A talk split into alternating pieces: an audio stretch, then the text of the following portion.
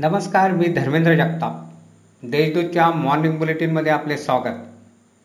आज चौदा सप्टेंबर पाहूया धुळे जिल्ह्यातील काही ठग घडामोडी. रेशनचे धान्य वेगवेगळ्या गोण्यांमध्ये भरून काळ्या बाजारात विक्री करण्यासाठी शिरपुरातील एका दुकानात उतरवले जात असताना पोलिसांनी दोघांना पकडले.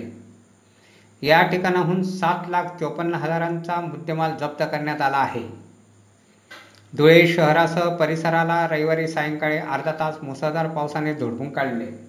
तर शहराला पाणीपुरवठा करणारा नकाने आणि डेडरगाव तलाव ओसांडून वाहत आहे. धुळे विभागातून आंतरराज्य बससेवा सुरू करण्याचा निर्णय घेण्यात आला आहे. कोरोना महामारीमुळे ही सेवा तेवीस मार्चपासून बंद करण्यात आली होती. तर वीस ऑगस्टपासून आंतरजिल्हा बससेवा सुरू करण्यात आली आहे. या सेवेला प्रवाशांनी चांगला प्रतिसाद दिला आहे. शिरपूर तालुक्यात कोरोनाचा कहर वाढला आहे. परंतु आदिवासी जीवनशैलीमुळे तालुक्यात एक्क्याऐंशी गावांमध्ये अद्याप करोनाचा शिरकाव झालेला नाही.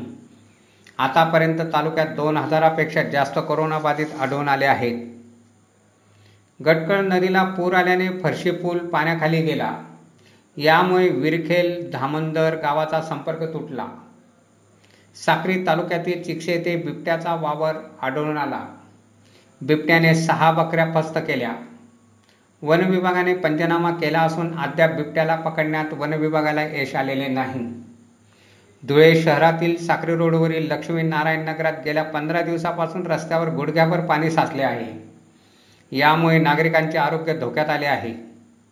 पाणी निचारा होण्यासाठी जागाच नाही त्यामुळे पाणी साचले आहे. अशा आहेत आजच्या ठळक घडामोडी. सविस्तर बातम्यांसाठी वाचत राहा देशदूत. आणि ताज्या बातम्यांसाठी भेट द्या W W W dot Deshdoot dot com या संकेतस्थळाला. धन्यवाद.